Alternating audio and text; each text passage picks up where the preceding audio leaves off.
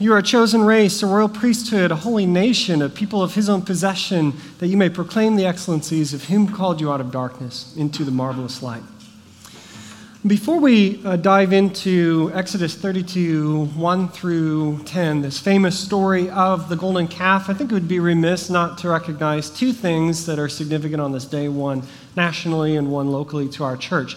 The first is that this is the 21st anniversary of the tragic events of September 11th. It's radically changed not only our culture, but our world, affecting first responders, military, family, the world over. So I think we should take some time to pause and to remember that and reflect on the sin's error of violence in this fallen world. And then second, we have a lot of our men in the men's retreat over this weekend. They've gathered together for fellowship. And so I'd like to spend a little bit of time in prayer to ask the Holy Spirit to really bless the fellowship and the community that's being built there. So if you would, let's just take a moment of silence and reflection, and then close with prayer.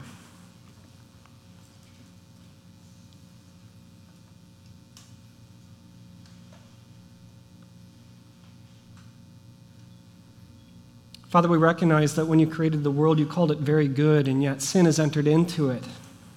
Sin that loves violence and oppression and terror. Father, we mourn and lament the events of September 11th in this nation and how radically it changed us, individual lives, and even the world. But Father, more than this, we look forward to the promise of your coming Son, that he is making all things new and will abolish death forever. And so Father, in times like this, we lament yet with hope and say, Maranatha, Lord, come soon. And Father, also, we want to pray that your Holy Spirit would be present with all of the men gathered today at this weekend at the men's retreat, that you would bless that fellowship, that you would create new bonds, that you would strengthen community that already exists, all for your glory, so that you would do wonderful things in the lives of those men. Father, we love you. It's in your Son's name we pray these things. Amen. All right, Exodus chapter 32, verses 1 through 10. I'm sure as this story was being read to you, you were very familiar with it. This is the famous golden calf episode with Israel at the foot of Mount Sinai. Now, this is something that you don't even have to really know anything about the Bible to know something of, or at least you've heard of the golden calf, and intuitively you know that there's some kind of exchange of a great thing of value for something of a lesser value, and that idolatry is bad. So if you walked away from this story with just that sentence, idolatry is bad, that's good. Like, that's where we're going.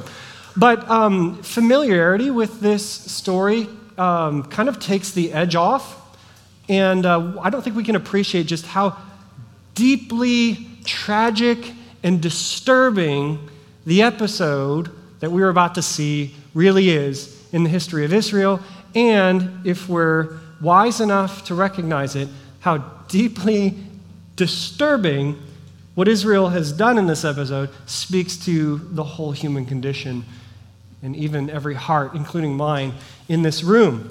So to get to that point where we can really lament, not appreciate, but lament what's happening here, we need to keep in mind the entire story of Exodus so far, especially from chapters 20 in the reception of the law or the Ten Commandments, all the way through all the instructions that God has given about the tabernacle and sacrifices and the priesthood and all of those things. We have to keep those in the back of our mind because that is what sets the scene for this absolute tragedy. And for that reason, if you want to turn your Bibles to Exodus chapter 20, we're going to read word for word from chapter 20 to chapter 32. You're all doing it. I'm just kidding.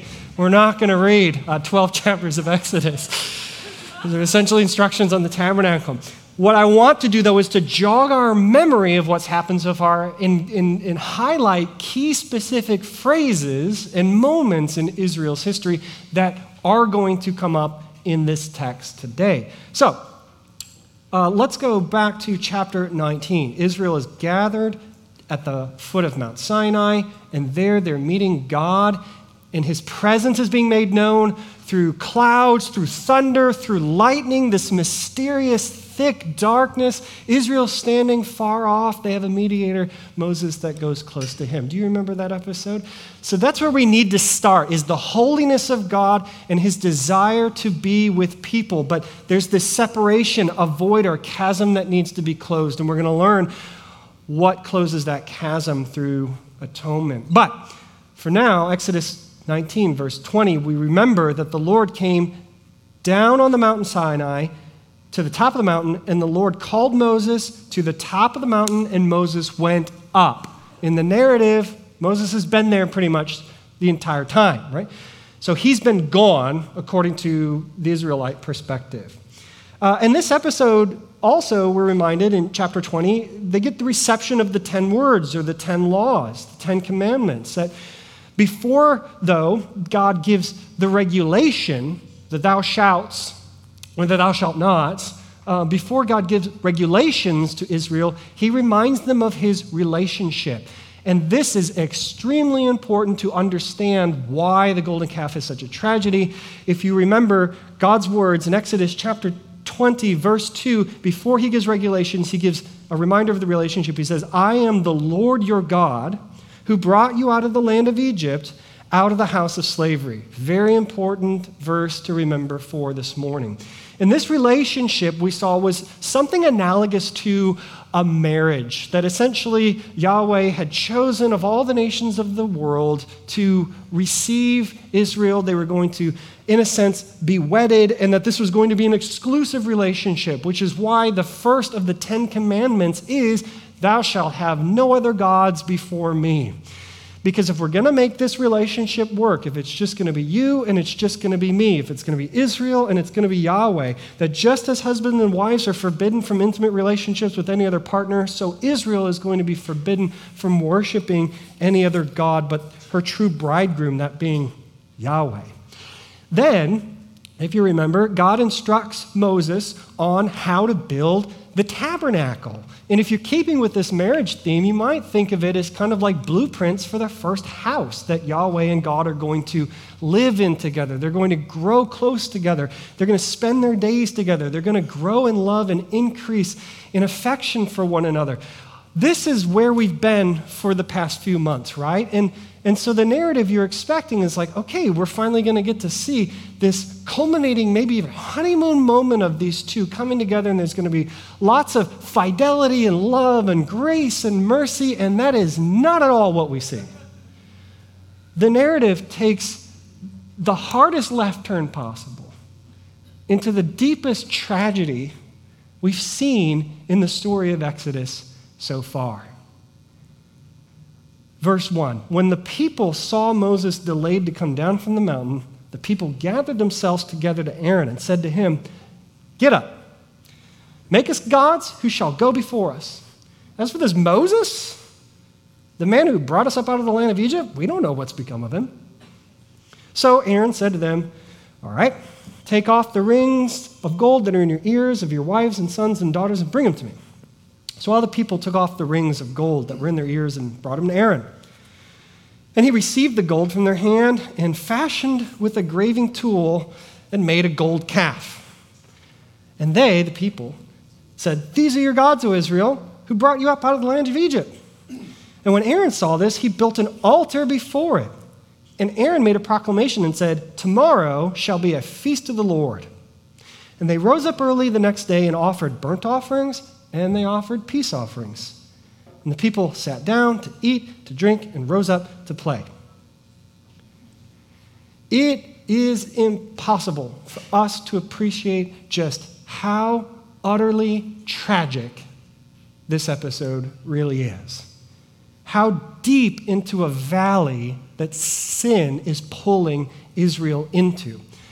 I'm going to attempt to show it, that line after line, every single step of the way, Israel is rebelliously upending or reversing or inversing or denying God. There isn't a single point between verses 1 and the end of verse 6 where Israel is not doing something wrong. Think about it. Verse 1, Moses delayed. Did he? Do you know he's delayed? Did you get the iCal invite from Yahweh that says you should expect Moses back at this time? Or is it that Yahweh can pull his mediating representative to speak to him on his time frame, and we must be patient? Israel is demanding that God be on their calendar and not they on his. Then they gathered to Aaron. These were the same people who a few weeks ago we saw brought Aaron before the tent of meeting, or were instructed to bring Aaron before the tent of meeting. And now they're demanding that Aaron would bring a God to them. Aaron's not going to God. They're saying, bring a God to us. They call Moses the man who brought us out of Egypt. Was he? I mean, technically he was, but ultimately who is it that brought you out of Egypt? The Lord your God. Remember Exodus 20, verse 2? The Lord your God who brought you out of Egypt. He did so through Moses, but ultimately it was God who did it. And interestingly, God says, I brought you out of the land of Egypt, out of the house of slavery. But did you notice what Israel said? Israel said, Moses brought us up out of the land of Egypt. It's the exact same phrase, but what's missing? Slavery. They're forgetting just how bad it really was.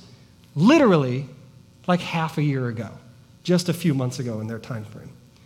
Then Aaron requests and receives rings of gold. And in doing so, he requests from the people what God had given them. In other words, material for the tabernacle. Remember, on their way out from Egypt, they received gold so that they could then use it to build the tabernacle. And now Aaron is receiving that gold. So instead of building a place where God would meet them, they're going to use it for a different purpose, a bad purpose, right? Aaron received it into his hands. Did you notice that? This language is very specific because what instructions did we saw or did we see earlier about Aaron's hands? He was supposed to come before the tent of meeting, be washed, be clothed, and he would receive what from Israel into his hands? Sacrifices to be made to God. And instead, he's receiving into his hand gold so that Aaron could craft a god for them. He was supposed to, Aaron fashions an idol with a graving tool, okay? This is problematic too, because what did we learn just a few weeks ago? Who was supposed to build the tabernacle? Was it Aaron? No, it was a guy with a funny name, Bezalel, and then his craftsmen and the artisans that were filled with the Holy Spirit.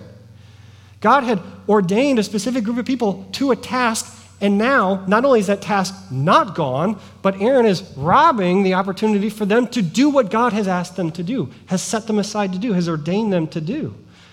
Their job was to build God's house, not to build a god.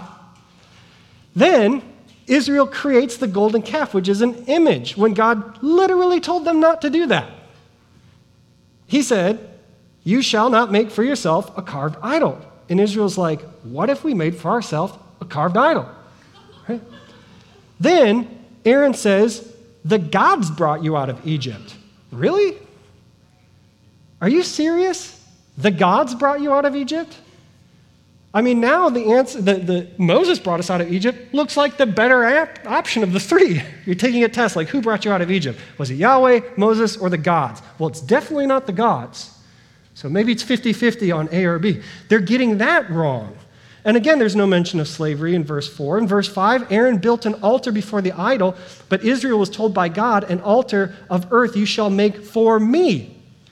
And what's crazy about this is that Aaron, if you keep in the context all of the text so far, Aaron would have built this altar for the golden calf in plain view of an altar that Moses had built at the foot of Mount Sinai earlier in the book. So now you have two competing altars. You have two competing places of sacrifice. Then Israel rose up early after God had just promised them that they would be blessed through what? Rest, through Sabbath. Then Israel played instead of worshiped. They got up, they ate, they drank, they played. And the word for play here in Hebrew is like a laughing and a mocking irreverence. God's holiness doesn't mean anything to them anymore. This is awful. And there's a problematic theme that's building in here. I think at every single turn, you could kind of go like, what's going on here? Like, why did they get to this point? And I think largely it has to do with what we could call spiritual amnesia. They are forgetting in their souls who God is. And I'm not suggesting this from my personal study. The Bible literally tells you that's what's going on. If you want the hermeneutical or the interpretive key to understanding the golden calf episode, go to Psalm 106, verses 19 through 21. And this will tell you exactly what's going on. The psalmist says, they, being Israel, made a calf in Horeb and worshipped a metal image. They exchanged the glory of God for the image of an ox that eats grass. They did what? They forgot. They forgot God, their Savior, who had done great things in Egypt. So when you go back through that list of things that we just saw, going from 1 through 6, you see the theme of spiritual amnesia, the forgetfulness. They forgot, literally, they forgot. Is Moses delayed? Let's just speed up the timetable here, right? What are they forgetting there? They're forgetting that God's the one in control, right? God brought us up out of Egypt? No, Moses did. So what are they forgetting? They're forgetting that ultimately it was God who saved them. We were slaves. Don't remember that. Really? They're forgetting how bad things were. God gave us gold for a sacred reason, to build a tabernacle. Let's use it for a profane purpose. God has forgotten the reason why he gave them gold on their way out of Egypt.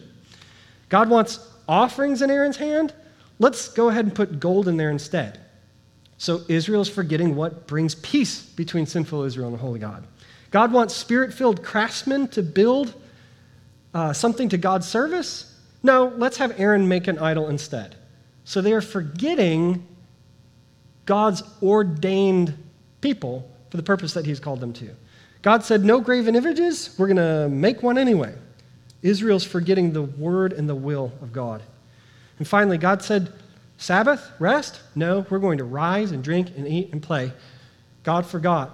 Or they have forgotten what God has told them, and they are foregoing God's blessing to them because in Exodus 20:24, God said, in every place where I cause my name to be remembered, not forgotten, but to be remembered, I will come to you and bless you.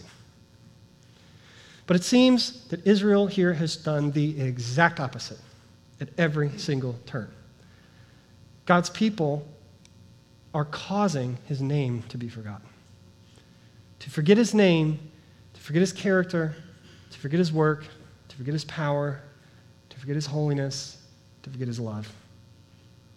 This is spiritual amnesia. Something that not only causes us to forget who God is, but also to forget who we are as well.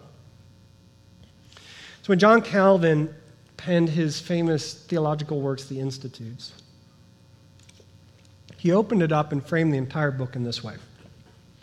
He said, true wisdom consists in two parts. Part one, true knowledge of God. Part two, true knowledge of self. Why would he say that? Because to know God truly is to know yourself truly, right? Because in one sense, we are like God. What does Genesis tell us? We're made male and female in the image and likeness of God. What do you mean by that? We're meant for holiness. We're meant for righteousness. We're meant for love. We're meant for mercy. We're meant for grace. That's knowing God truly and knowing yourself truly. And yet, because of sin, we are very much unlike God. We see that, right? If God is holy, we're unholy. If God is sinless, we are sinners. If God is love, we are haters of neighbor. We're graceless. If God is merciful. But we are nevertheless saved by faith, by grace, by God's mercy, through the Lord Jesus. And this is the constant thing that we need reminding of ourselves, right? Because when we forget who God is, we forget who we are. And so Calvin says, for such is our innate pride. We always seem to ourselves just and upright and wise and holy until we are convinced by clear evidence of our injustice, vileness, folly, and impurity. In other words, what he's saying is that it is our own pride that fools us into thinking that we have it all together and that we are squared away with God. But then it's too late because it's not the God with whom we think we're square, but a God after our own imagination. And this is where pride in relation to forgetfulness comes into idolatry. It's not God that's okay with our sin. It's a God that we've made up. It's not God that's silent about our vices. It's a God that we have made up. It's an idol of our own making, one conformed to our image and likeness rather than us being conformed to God's image and likeness. And at the heart of idolatry is this pride that manifests itself in amnesia, spiritual amnesia. Because what else but pride helps explain why Israel wanted anything at all to do with any other God than Yahweh? Pride that leads to this forgetfulness of it, right? I mean, when you think about it, if you were Israel and you have gone through all of the entire episode of the Exodus in Egypt, like, why would you want anything to do with any of those gods before? God just watched the Egyptian gods be systematically decimated by Yahweh. And at the time, the gods of Egypt were like the greatest gods in the world. So if Israel had met other gods, other ancient Near Eastern cultures that introduced them to their gods, Israel in the back of their mind would have been like, yeah, but the gods in Egypt are like the B team, y'all's gods are like the gods in Egypt are like the A team, y'all's gods are like the B team, and we just watched Yahweh whip up on the A team, God, so why should we care about yours? Like, logically, it doesn't make any sense, but boy, is that what sin does to us, right? I mean, think about it. The god of the Nile turned into blood. The goddess of fertility overrun by frogs. The goddess of protection could not keep livestock alive. The goddess of the pharmacy couldn't heal boils. The goddess of the sun blocked out by darkness. And the incarnate god, so-called Pharaoh, lost his firstborn son and therefore his legacy. Why in the world are you worshiping those gods? It's so stupid, Israel. And yet, what Scripture so often does is turns in the mirror towards us and says, don't you do the same thing. Don't you do the same thing. See, idolatry is not just this physical prostration before some golden material thing. Okay, that is like the textbook definition of idolatry, but idolatry is beyond that. In the ancient world, we look at people who worship statues and totem poles and, you know, icons and little trinkets, and we go, it's so stupid. Why would you do that? Well, they're just doing what we do in a different way. Our idolatry is more subtle. Our idolatry, I think, is more pervasive. It's more deceptive.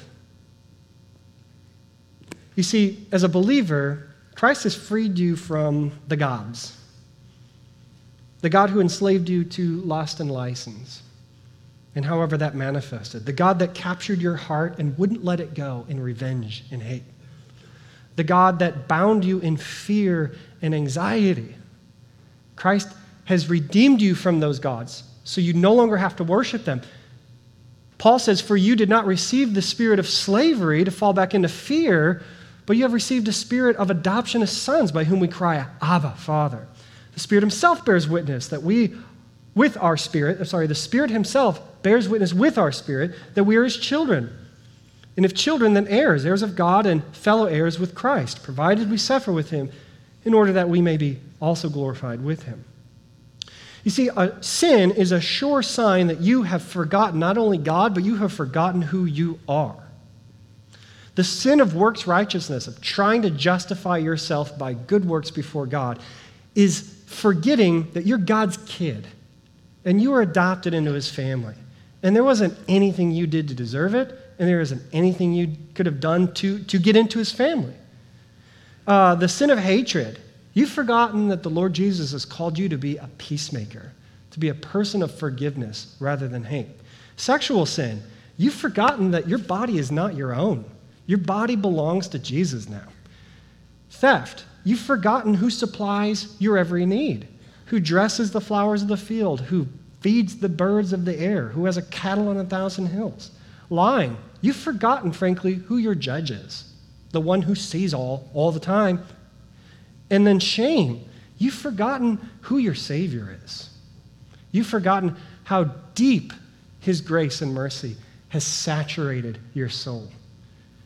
Have you forgotten that you are no longer enslaved to sin, but freed to righteousness? That you're no longer an enemy of God, but you're adopted as one of his kids, that your future is no longer empty, because you're now a fellow heir with Christ?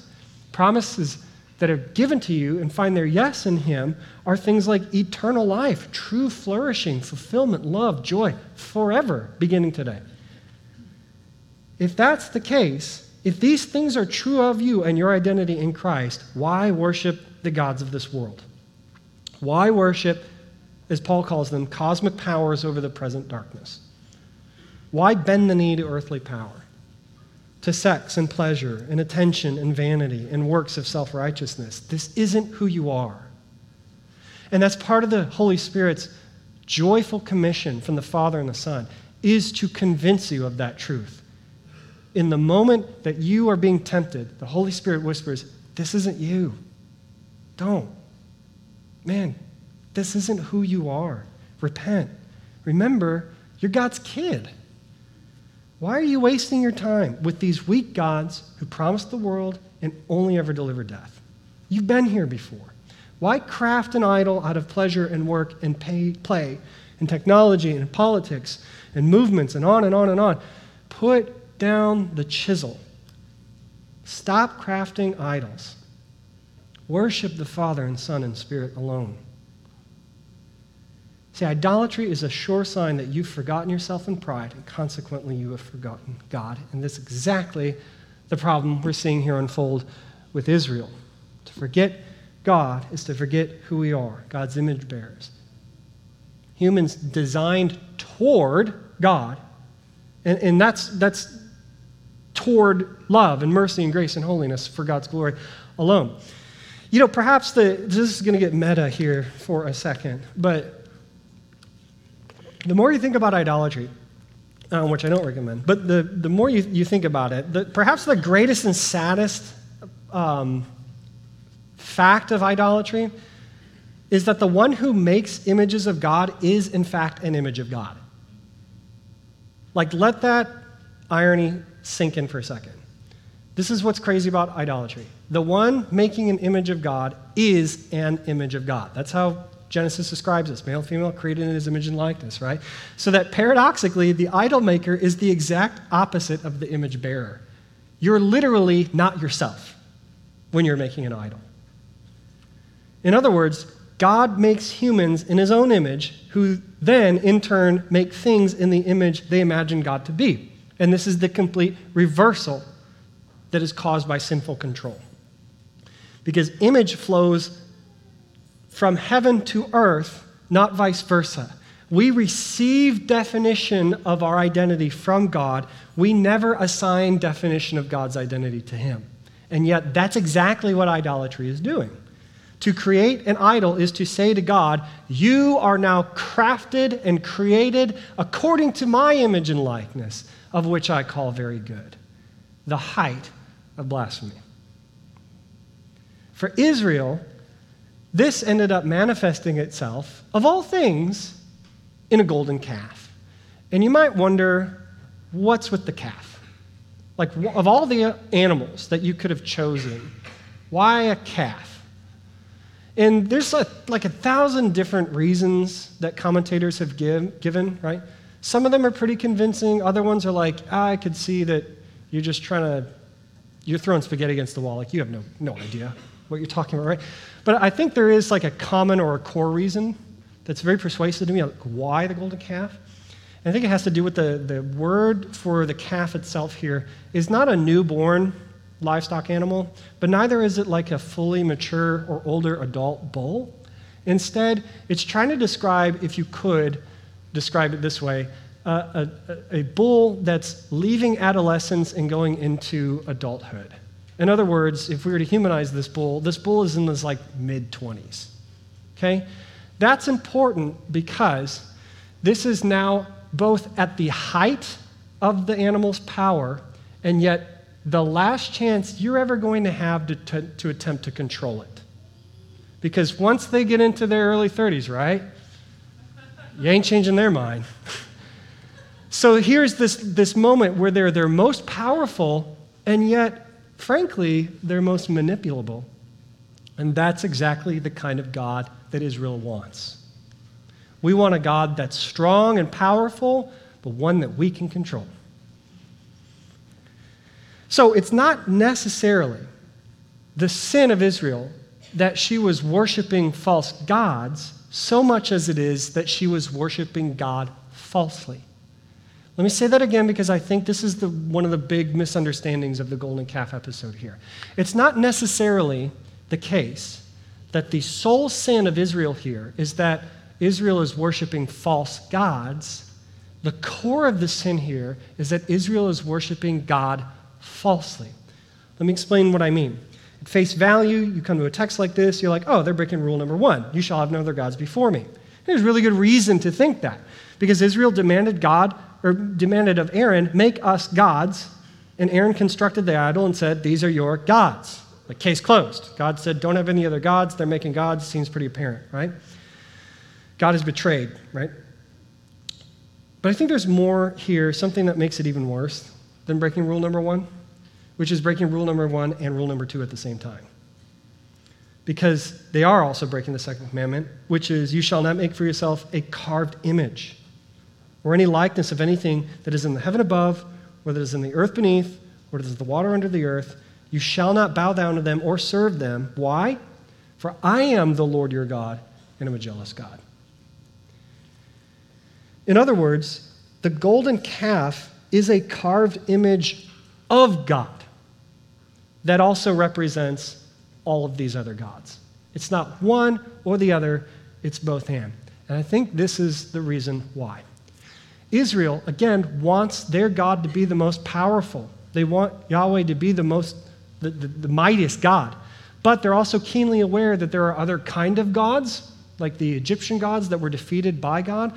So they're like, wait a minute, what if we create a golden calf that represents our God having defeated all the other gods? So we have our super God, and we can control this super God. The other thing to think about here is they don't see God. He is immaterial. He is spirit. And Moses is delayed, so they're not even seeing the mediator between them and God. They said, we don't know what's become of him. Let's take this covenant that he was talking about with Yahweh into our own hands, by our own hands. Let's manifest visually what we want to see. And also, and I think this is the strongest case here, that it's kind of a both and thing. Consider the feast that they are going to celebrate in verse 5. Aaron says, tomorrow we shall be a feast to the Lord. Aaron doesn't say, tomorrow's going to be a feast to the gods that are represented by this golden calf. He says, we are going to have a feast to the Lord, which is why the very next day Israel got up and offered burnt offerings and offered peace offerings, which is the very same thing that God had earlier instructed them to do for him. So we should let this sink in for a moment, because what we're about to see is God's absolutely incredible mercy and grace. This golden calf represents for Israel a God that is strong yet manipulable, and gods that they feel they can control. There's a progression to breaking the law. That to break rule number one, to have no other gods, and to break rule number two, to have no carved idols, automatically leads you to rule number three, breaking that, which is what? Not to take God's name in vain. Were they taking God's name in vain at this point? Oh yeah. They had a party where they were laughing, playing, mocking. To break rule number three, Israel is also breaking rule number four here, which is to Sabbath. Right? They were receiving instructions like, God wants you to rest. And what do? They rise up and play and eat. They don't rest. And breaking the first four laws here is going to lead Israel down a path to the complete collapse of the holy society that God's trying to build in them. That what's going to stop this train from plowing through honorable relationships with their parents? What's going to prevent Israel from hating each other and murdering each other, from fidelity, from abstaining from adultery? What's going to stop them from stealing, from perjury, from coveting? If God does not stop Israel's betrayal and disregard of him, soon Israel is going to have disregard and betrayal for one another, and they will destroy themselves. They are going to experience hell on earth. And so praise God that he's gracious and merciful, and he's a holy judge who has power to execute his judgment, because this is precisely what he's going to do. And we're going to see this unfold in the rest of the passage here, and then also tomorrow, the tension between God's ability and right to judge and destroy, but also his slowness and mercy and grace because of his love. Verse 7, and the Lord said to Moses, go down, for your people whom you brought up out of the land of Egypt have corrupted themselves. They've turned aside quickly out of the way that I commanded them. They have made for themselves a golden calf and have worshipped it and sacrificed it and said, these are your gods, O Israel, who brought you up out of the land of Egypt. And the Lord said to Moses, I've seen this people, and behold, they're a stiff-necked people. Now, therefore, let me alone. Move out of the way, basically, that my wrath may burn hot against them and I may consume them in order that I may make a great nation of you. That is the consequence or the end of idolatry. Consumption by God's holiness. When Martin Luther considered idolatry, he reasoned that idolatry not only bends the best gifts of God toward itself, but also fails to realize that it is so wickedly, curvedly, and viciously seeks all things, even God, for its own sake. And this was Israel's multifaceted sin. That for some of Israel, their sin was blending God with the gods of this world. That others in Israel, it was materializing God into something they could create and control. But in both instances, Israel forgot who God is and now desires God on their terms, a God that's manipulable, a God of their making, strong but controllable. So I think here in this text, what we're seeing is that the problem isn't primarily one of rejection and replacement, although it is. The problem is primarily one of confinement and control. They're trying to reduce God from a holy, fearsome power to a harmless bull that they just need to put a bridle in, one in which they could frolic before and eat up and drink and play. See, here's the height of idolatry. When Israel asked Aaron, make us gods who shall go before us, in reality, what they were really asking Aaron is to make us gods. When Israel said to Aaron, hey, we want you to make us gods who will go before us. That's what they said, but that's not what they really want. They want power. They want control. And so what they really were asking was, hey, Aaron, make us gods. Turn us into gods. Let us make God after our own image and after our likeness. Give us power. Give us control. Give us glory. And in that, because of idolatry, God's glory and holiness are diminished. And then you hear this new voice. Instead of the voice of God, you hear this new voice. God's okay with your sin. Hey, he's cool with you being in charge. Master and commander of your own destiny. Go for it. You got it. God validates your truth, even if it misaligns with what he said his truth was in his son.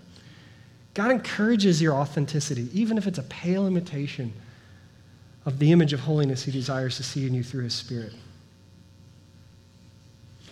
Calvin again. So the human mind, stuffed as it is with the presumptuous rashness, dares to imagine a God suited to its own capacity. The flesh is always restless until it has obtained some figment of itself. In other words, the fallen human condition, not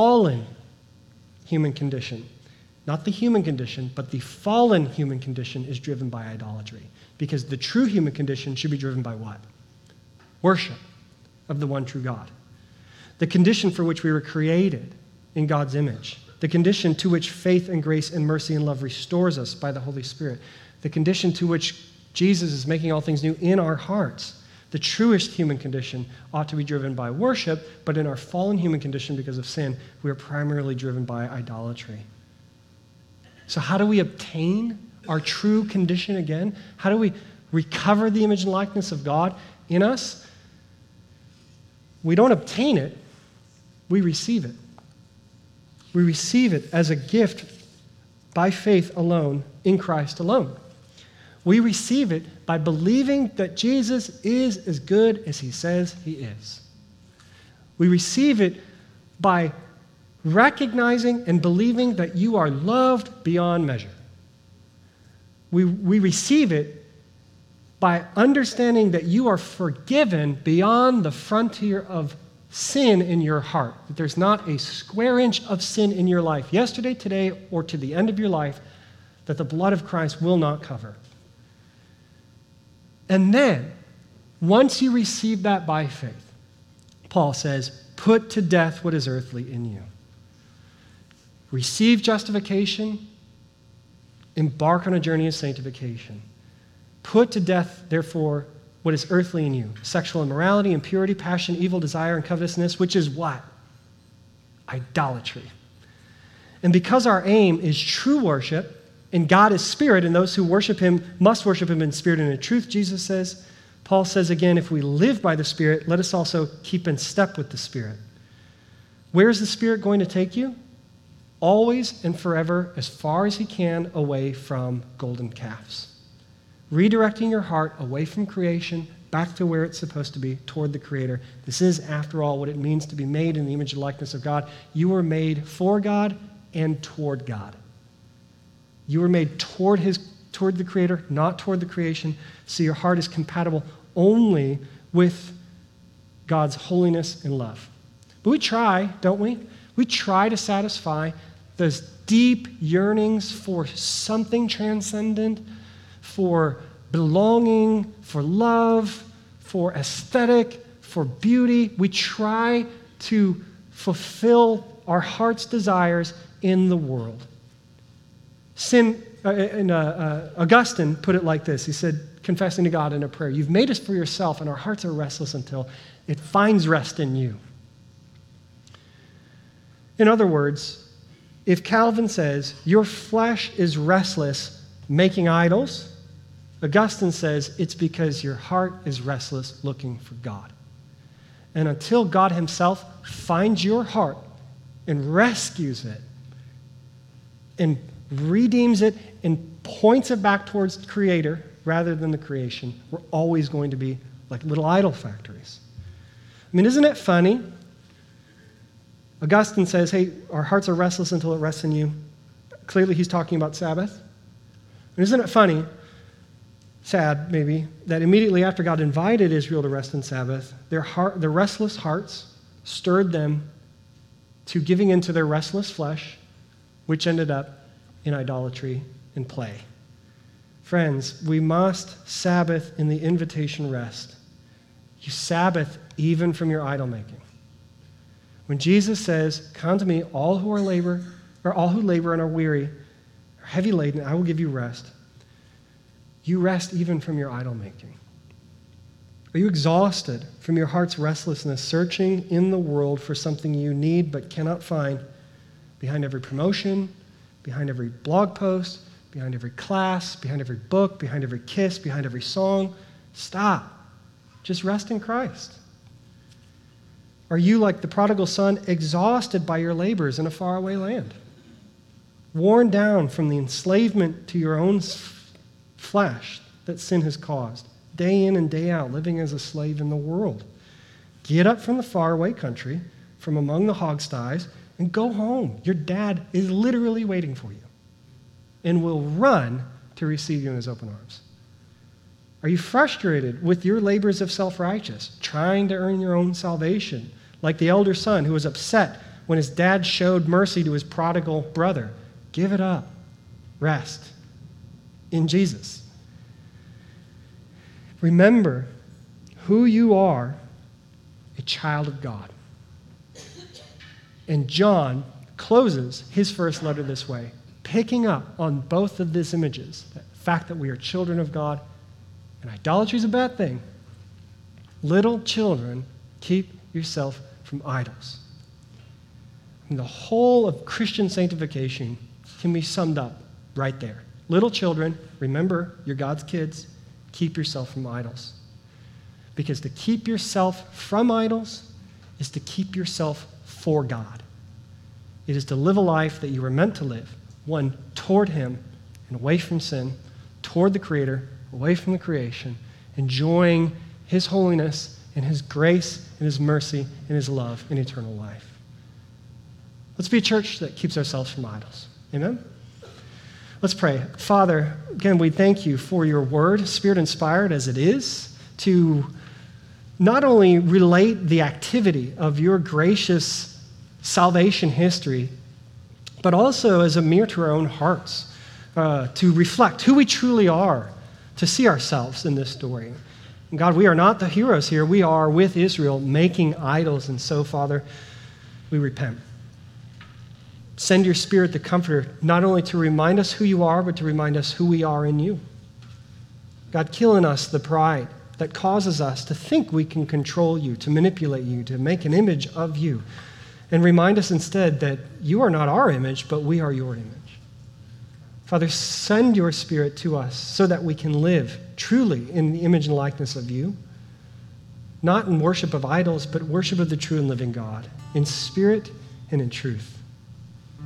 Father, we pray we'd be this kind of church that keeps ourselves from idol, only by your power and to your glory. It's in your Son's name we pray these things. Amen.